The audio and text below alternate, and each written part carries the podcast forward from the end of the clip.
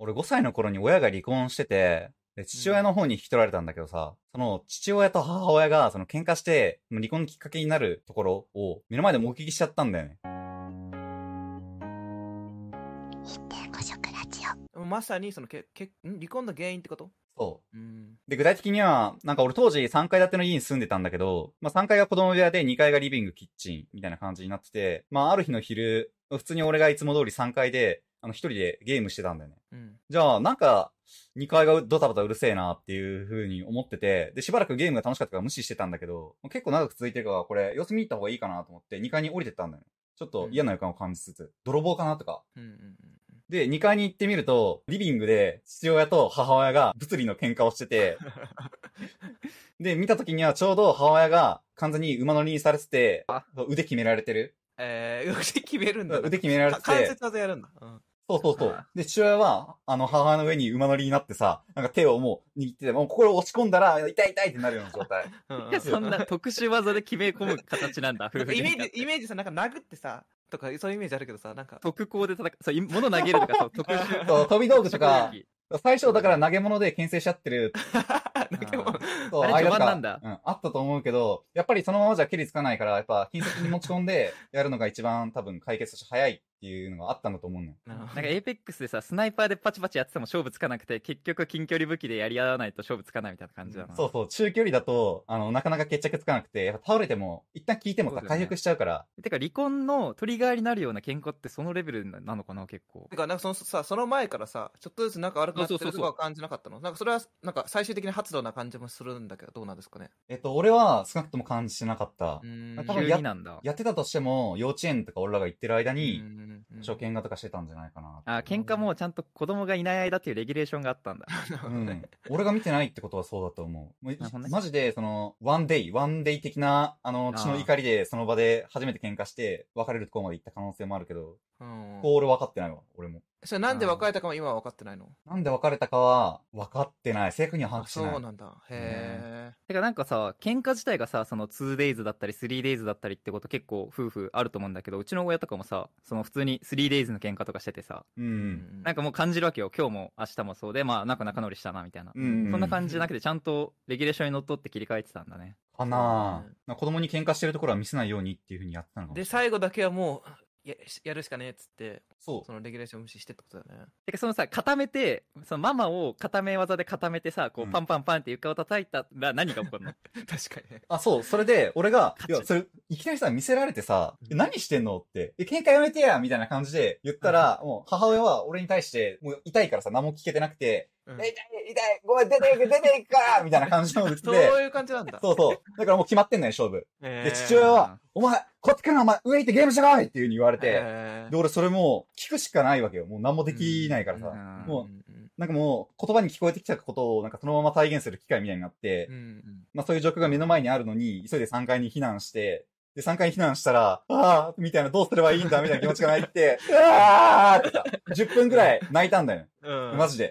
どうすればいいのか分かんなくて10分泣いた。うんけどやっぱ泣くのって疲れて明らかに。うんで、泣いてて大きい声を上げてる時に、だんだんボリュームダウンしていく、いかなきゃいけないんだよ。ううんん。で、一通り泣いて疲れ終わった後に、あれ？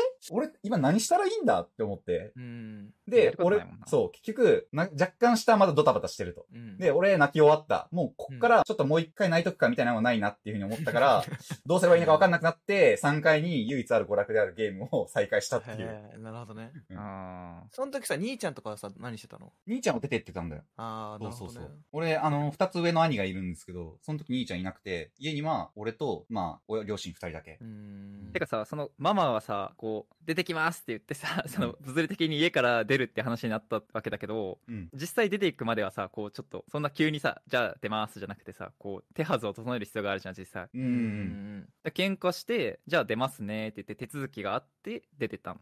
いや、そこがね、もう正直、5歳の時で具体的には覚えてないんだけど、でもう、んいなかったんだと思う。もうその日を境に、多分、母方の、その、両お母さんの家。だから、いわゆるバーバ的なおばあちゃんの家に避難して、多分後から物を送ったとかじゃないかな。なんかさ、その根性の別れみたいなのなかったの？お母さん、もう行っちゃう確けど、みたいなさ、そういうシーンはなかったの？そう、決定的な別れっていうのが俺ないまま別れてて、へで、多分、俺が目撃しちゃったから、なんか、もうわ、改めて言う必要ないやろなのかー。、はまあ単にどう決まりが悪いから最後までしてないっていう話なのかもしれあ。は辻郷くん自身は、さっきもさ、なんか何していいか分かんなくて泣いたって言ったけどさ、うん。その悲しくて泣いたとかはないの？その出て行ったこともさ、出て行った後にさ、ね、お母さんはとかさ、会いたいよとかはないの？とかはなかった。なかそったね。それさ、珍しくない？普通。珍しいね。なんか、まあちょっとさ、ティピカルなドラマとかではさ、お母さんがいなくなってさ、ねえねお母さんいつ帰ってくるの？って子供が言ってたりとか、お母さん、うんまだ実際さ、先週までお母さんのこと慕ってたわけだから、まあうん実際さ、甘えたくてっていうのがまあ思い浮かぶけど、まあ別に一般的な反応しなくてもいいとは思うんだけど、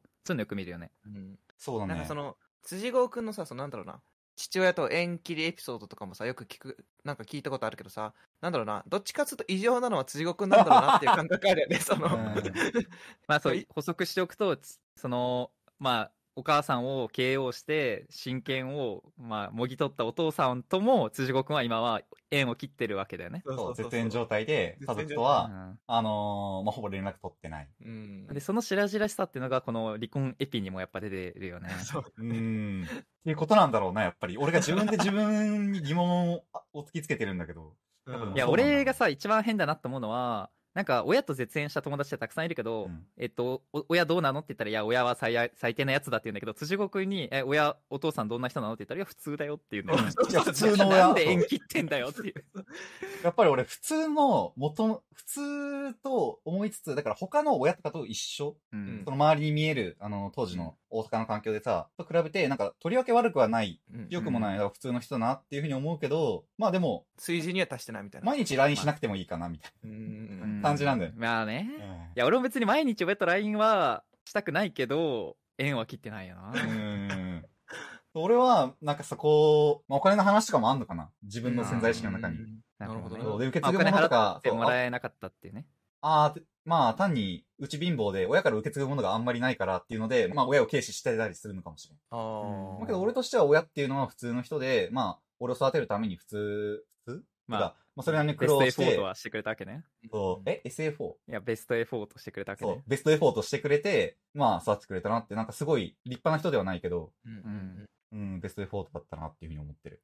なるほどね。で、そのお母さんが、まあ、その喧嘩を境に、パッて出て行って、シングルファーザーだった期間があったんだけど、まあ、父親は、全然家事とかができる人じゃないから、うん。その間、俺、父親と、あの、男の兄弟二人のご飯とかが、家事が大変なことになるわけなんだけど、うん。もう、その間、俺たち自分たちで、あのー買い与えられたものを全部食うんだけどさ、親がチキンラーメンと、エースコックのワンタン麺の二つしか買ってこなくて、だから昼チキンラーメンで夜エースコックワンタン麺みたいな。なるほどね。そうそう。少なすぎだろ。翌日は逆みたいなんでローテしてて、で完全にダブル袋麺構成。なんかさ、それさ、猿を騙す実験でさ、なんか朝3、昼4よりも 朝4、昼3がいいみたいな。昼と夜入れ替えたら、なんか別のメニューになってんじゃねみたいな 思惑え、あっでもそれたかもしれない。するとさ、チキンラーメンエースコック。エースコックチキンラーメンになるでしょ？いや寝たら忘れんだよ。出たら忘れるんだ。いや、寝たら忘れる。まあマジで、5歳とか6歳の下は、エースコックのワンタン麺夜食ったら昼食える状態になってる。えーうまいしね。うん。まあまあ。サバイブしたんだな。うんでもなんかそれって結構エピソードとしてはさ、聞くよね。父親の、そのうん、料理がチャーハンしかなくて、みたいな。うんでも父親のチャーハンうまかったな、みたいなね。うんまあチャーハンなんて誰が作ってもいいんだけど。で、父親って基本的に、あの、いわゆる休日は寝るだけ人間。うん。で、まあ、構ってくれない人。なんだよね。でだから、あの、俺たちの相手したくなかったのが、そういう強い理由があったのかは知らんけど、俺たちにゲームはよく買い与えてくれて、子供である俺と兄はそれを喜んでやってたんだよね。うんうんで、俺マジでゲームすごい楽しかったから、あの、ウィンウィンの状態になってたんだよ。うん離婚してからも離婚する前もうんうん。でも離婚してから、まあ外食の機会ちょっと増えて、うんで、外食に連れて行かれた先で、なんかお母さんが待ってることがね、しばしばあるようになったのよ。うん。だから俺初見の時は、まあお母さんがいることにすごいびっくりして、知らされずに行ったんだよ。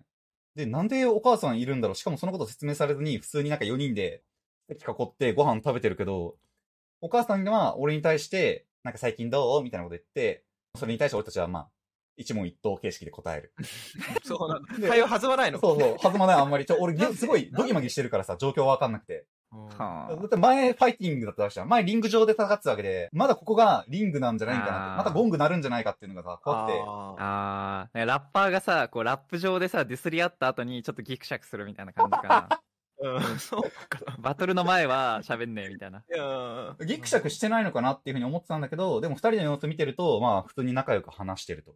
うん。でう、ん。俺、まあそのままその会食っていうのは食べ終わって、じゃあ解散だねっつって、まあ、父親に連れられて元の家に帰るっていう形なんだけど、まあ、離婚したのになんで二人なんか会いたいんだろうっていう、なんかいきなりなんで会わされたんだろうっていうのと、で仲直りしたんであれば、まあそれはそれでよくて、なんで再婚しないんだろうっていう疑問がさ、すげえ心に浮かんで、で、しかもそのドギマギしたその会食っていうのをやってるより、いやなんか家でゲームした方が楽しいなっていう。それ、なんか、変だよね。なんかさ、うーん、まあいいんだけどね。えさいいよさ、変ってのは悪いって意味じゃないんだけど、なんかその、いや、普通のお子様像、お子様像だったら、お母さんってならないのかなっていう。うんいや、でも、俺がさ、例えばもし初見でお母さんがいた時にさ、お母さん飛び込んでったら、お前行くなって、父親に手掴まれる可能性すらあるんじゃないかって。えー、あそうゴングがまた鳴る、それによって、よくわかーっていうんないんだよ。のが怖かったってこと？そうそう。家族二人の関係が見えてないのがよくわかんなくて。あーまあ、さ、確かにな、そこブラインドの状態でなんかテストされるのは結構厳しい気もするしうん。だか、だからら、もう聞かれたことに答えるだけの人間。でもさ、そこで言えばさ、普通の子供だったら多分、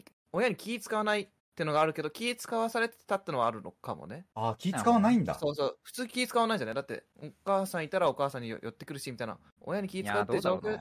どうなんだろう。5歳児の場合。うん。なんか、イカゲームでもさ、離婚した娘が久々にお父さんに会いに行ってあさ、気使ってたよねまあそう。だね、気使ってるね。確かにね。まあ、てかさ、その、休日お父さんがゲームさせてて、みたいな話っていうのはよくあるさ、子供にスマホ見せたら楽だから、スマホを渡しちゃうんだけど、いいのかしらみたいな、よく聞く話じゃん。うん。でさ、後半の、まあ、時々お母さんと会うっていう話は、なんか、まあ、ちょっと適当に想像してるけど、なんか弁護士とかがよく入ってさ、親権はお父さんに渡ります。でも、月に1回はお母さんが会う権利があるんで、それを合わせてくださいみたいな。うんでよくアメリカの事件ものとかだとお父さんは一一回なんか酒の飲みすぎで暴力事件を起こしててそれで離婚したからもし次やったらその月に1回の娘との会食もなしになるんだぞお前みたいなあるよねあー一回ゲームでもそんな感じだったよね。なんか、うん会えなくなるみたいなね。なるほどね。まあ、ちなみに、二人はもう、やっぱ仲直りしてたんだね。あ、そうなの？そう。で、一回目に俺が会いに行った時にはすでに仲直りしてた。仲直りってなんだ？離婚してか仲直りってならん、だろうねだからまあ、あのーリング上で戦って、まあその後疎遠になるんだろうなって思ってたんだけど、半年後ぐらいには、まあそれ以前になんかまあ通話してるなって、あの、出ていた母はと通話してるなみたいな父親を見てて、よくわからんなと思ってたけど、まあついいよいよ会食で会わされるってなって、いやこれは何なんだ？俺は今どういう状況に置かれてるんだっていう風な気持ちになって。かなんか2つあると思ってて一つは別に仲直りしたっていう事実と結婚もう一度さするっていうのは全然違う話でさ別にカップル同士で別れて最初はちょっとギクシャクしてたけどなんだかんだって今はもう喋ってまあうちらもう普通の友達だからねみたいなパターンもあると思う。でもう一つが、まあいわゆるさ本当になんか僕俺ら喧嘩したけどもう今は仲いいみたいなね。その雨降って地固まるみたいなね。マイキーとトラケみたいななってるかもしれないんだけどさ。はい。まあどっちかかなっていう。両親その時何歳と何歳だったの？多分、えーっと、俺が5歳だから、という40と30とかじゃないかな。あー、うん。あ結構年離れてんだね。うーん。そうだね。まあ、10個違いとかかな。10個弱ぐらいはあの違いだった。でもさその辻郷君はさ親と会わない母親と会えないってなってなんだろうな。寂しいとかもなかったんだよね。うん、というか、あ、まあ、実際感じてなかったっていうのが回答で、ね。で、プラス、うん。例えば俺が父親に会いたいっていうのって、それやばいことだろうなっていうふうに思ってたっていうのはある。ん。母親に。あと、母母親に会いたいってていうういふうにふうに、あの、母親に対して言うのもそうだし、父親に対して言うのもそうだし、実際そういう欲望があんまなかったから言わなかったっていうのもあるんだけど、例えばお兄ちゃん。さ、あ、父親がに会いたいって言ったら、で父親ってさ、お母さんを殴り飛ばしてさ、あの、ストにやってるわけじゃん。うんうんで、それが会いたいって言ったらさ、父親、いや、俺が暴力振るったからっていう話になるだろうし、あでうん母親の方も仮に戻ってきたとしても、いや、暴力振るわれて、もうギブですっていう、ー なるほどね。タップしたわけだからさ。タップしたのにもう一回リング戻ってこいっていう風に言う形になるんじゃないかなって思ってて、やあーそこもちょっとなるほどね。っぱ言えないなって俺の立え場から。ー思ってたねそう兄ちゃんはさどんな感じだったの？兄ちゃんとね、そこね、詳しく話し合ったことないんですよ。あそうなんだそこ認識合わせできてないんだそう、そこまだね、認識ぶれてるから、実際、しかも、リング上で戦ってるのを目撃したのって俺だけなんだよ。うんうんうんそっかそうそう。だから、インプットがずれてるのもしょうがないし、しかもそこ、確かにねう。ん、インプットを合わせるっていうのを兄弟でやるってことは、少なくとも今まではやれてない。でも一なるほどね。回もなんか、お兄ちゃんが、いや、でも寂しいな、みたいな話もなかったってことだよね。うん。兄もそういうこと言わない。へえうんまあ普通おにあの、男3人になって、まあその状態を受け入れて、まあ一緒に生きてた。へえおもろ。で、まあ、家事の問題さっきしたけど、最終的にはあの、父方のおばあちゃんうんうんが、あの、うちに来てくれることになって、まあおばあちゃんが家事全般やってくれて、うん父親はまあ、あの、働きに行ってる。っていうので、もう、俺が、独り立ちするまでうんうん回したんだよね。で、ちょっと話戻すけど、やっぱ会食の機会があって、俺がドギマギして、まあ、父親たちは、両親は、なんか喜んで話してるけど、俺はちょっと嫌な気持ちになってルーズだなっていう風に感じたっていうのが事実としてあって、で、以降もやっぱ半年とか、年1、2ぐらいで母親に合わせようとする機会があるんだよねうん。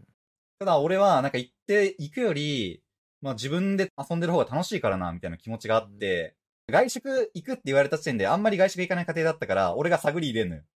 うんなんか来週、うん。来週の土曜日、あの、ご飯行くから、みたいな感じで言われてうん、あ、そうなんだ。え、来週の土曜日？でも、1ヶ月前に、え3人でくら寿司行ったよなって。1ヶ月しか間空いてないのに、すぐ外食行こうってなるのおかしいって思って、俺が、え、じゃあどこ行くの？っつったら、あ、隣町の焼肉屋、あそこや、みたいな感じで言われて、あ、これは合わせる気だっていう風に、事前に分かって、で、その後次は、友達と予定あるわ、みたいなさ、えことを適当に言って、なんかごまかして、できるだけ出席回数を減らしたりとか、いや、どうしても、あの、お家でムジュラの仮面がしたいからって言って、あのゲームを理由にして、そう、それも事実なんだけど、まあ避けたりしてた。その最後にさ、おお母さんと会ったのはいつなの？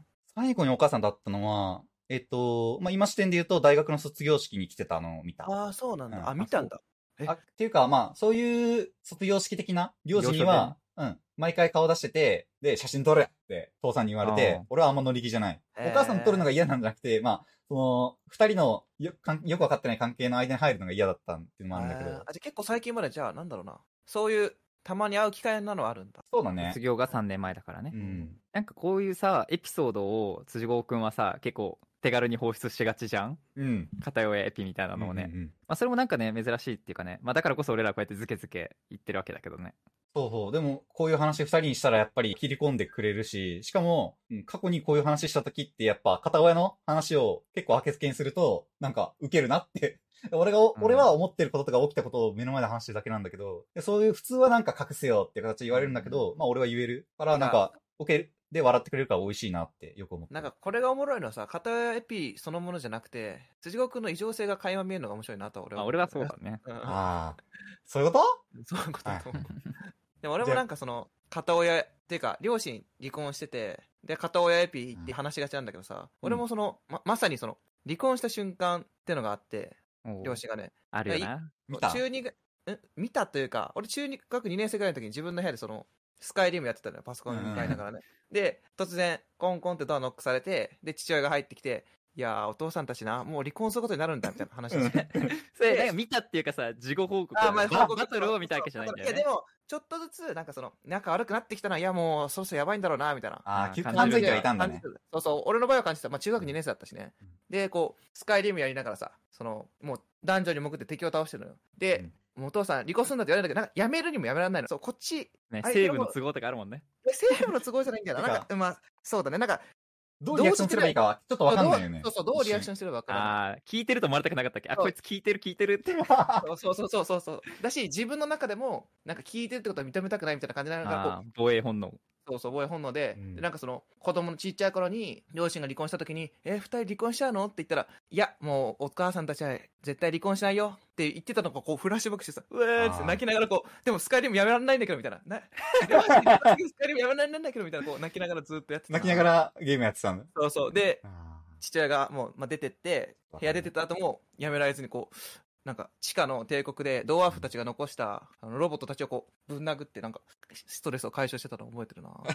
まあそれも報告だから別に、そうかってなって、その後はお母さんが出ていくって形になったってこと？いや、出てった、あれ、出てったのは父親だったかな。まあ、とりあえず別居したのね、まず。まあ、離婚とか、まず別居が先で、で、まあ、二人とも違う家に引っ越した感じだったんだけど、でもなんか、うちの場合特殊だったのは、その、な俺らが、いや弟も俺も、まあ中学生ぐらいだったから、あなんか俺らはもう自由に移動してたんだよね。その、父親の家と母親の家自体が15分ぐらいの距離にあって、好き勝手移動してて、来週からそっち行くわ、みたいなのが俺らが勝手に決められるような感じだったんだよね。えーじゃえ住所不定だったってこと ?14 歳。そう、住。所、俺は住所不定だった。まあ一応あ父親の、うん。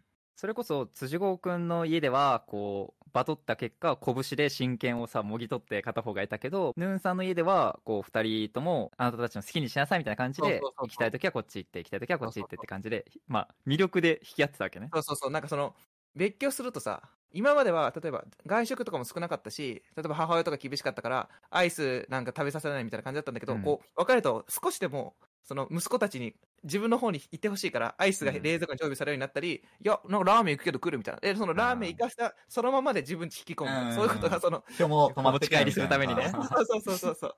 だからやっぱ競争がさ国をさ強くするんだな。そう、サービスっていうのはやっぱ競争によって、うん、そうだよね。ソ連とアメリカみたいな感じでね。そうそうそう。そうそうそう。でそのさ家に引き込むみたいな話でさ俺おばあちゃんって結構孫に家にいてほしいっていう気持ちあるのかなって思ってて、うん。うん。で夏休みとかさこううち来なよみたいな。えもっと長く泊まってきなよとかうちのばあちゃん言うんだけどさ。で俺が今思ってるのはおばあちゃんって家に w i f i を引くべきだと思ってるんだよね。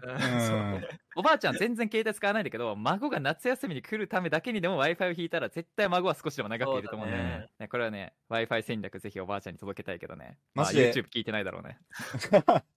ターゲットに入ってないっていうのが残念だけどそうだね。で届いてほしい声だよね、やっぱり。うん。いや、ばあちゃん家行ってさ、速度制限かかったってなったらもう終わりでしょ。もう帰るしかなくなるよね、帰るしかなくなるから。うん特に今は子供でさなんか iPod Touch をスマホ代わりに使ってるみたいな子とかでさ、うん。ね、契約はしてない親のスマホを昔の持ってるとかでさ、うん。w i f i あれば使える人とかいるだろうしね、うん。まあ、そこまでできたら別だけど、現実のおばあちゃんっていうのは、あの、チューペットで子供を引き止めようとしてたね。チューペットにすごい魅力があると考えて、あの、子供に何回もプレゼンするっていう。そうだね。月3000円の NURO 光を引いてほしいね 最速のね。1.5食ラジオ